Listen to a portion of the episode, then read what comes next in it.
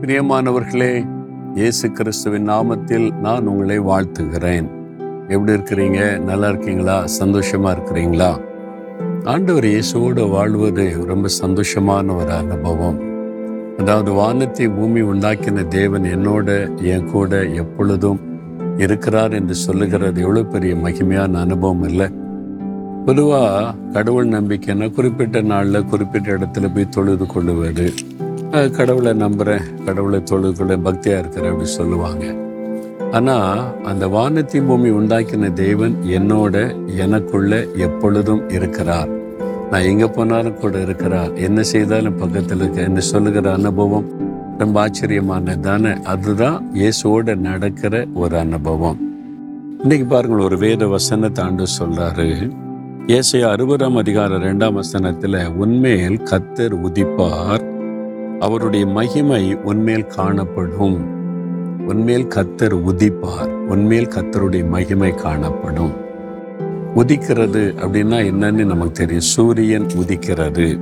சூரிய உதயம். அதுதான் உதிக்கிறதுன்னு சொல்லுவோம்ல இரவு நேரத்தில் சூரிய அஸ்தமித்த பிற பாருங்க பூமியை வித்தியாசமாக மாறிடும் எங்கும் இருள் சூழ்ந்து விடும் அதிகாலையில் இடையும் பாருங்க. இருட்டோட பார்த்தீங்கன்னா பூமியில் இருள் இருக்கும். வித்தியாசம் இருக்கும்.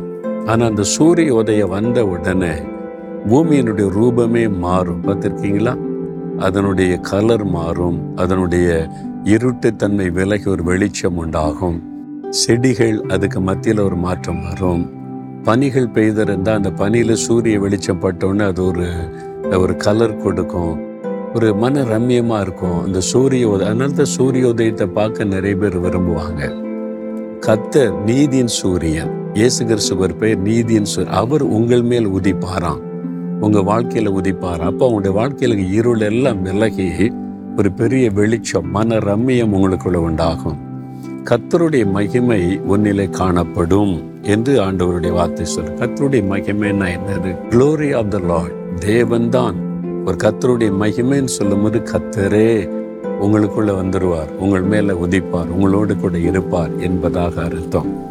அவரே நம்மோடு கூட நமக்குள்ள இருந்தார்னா எப்படி இருக்கும் நம்முடைய வாழ்க்கை. யோசித்து பாருங்க. சாது சுந்தர் சிங்னு ஒரு பெரிய பக்தர் இருந்தார் இந்தியாவில் பஞ்சாப் மாநிலத்தை சார்ந்தவர். அவர் இளம் வயதில் இயேசு கிறிஸ்து தரிசனமாகி தன்னை வெளிப்படுத்தினார். அவர் இயேசுவை அறிந்த பிறகு அவரோடு வாழ பழகிட்டார். மணிக்கணக்காக காத்திருந்து செபிப்பார் வசனத்தை தியானிப்பார் இயேசுவோடு பேசுவார். அவரோடு வாழ்ந்தார்.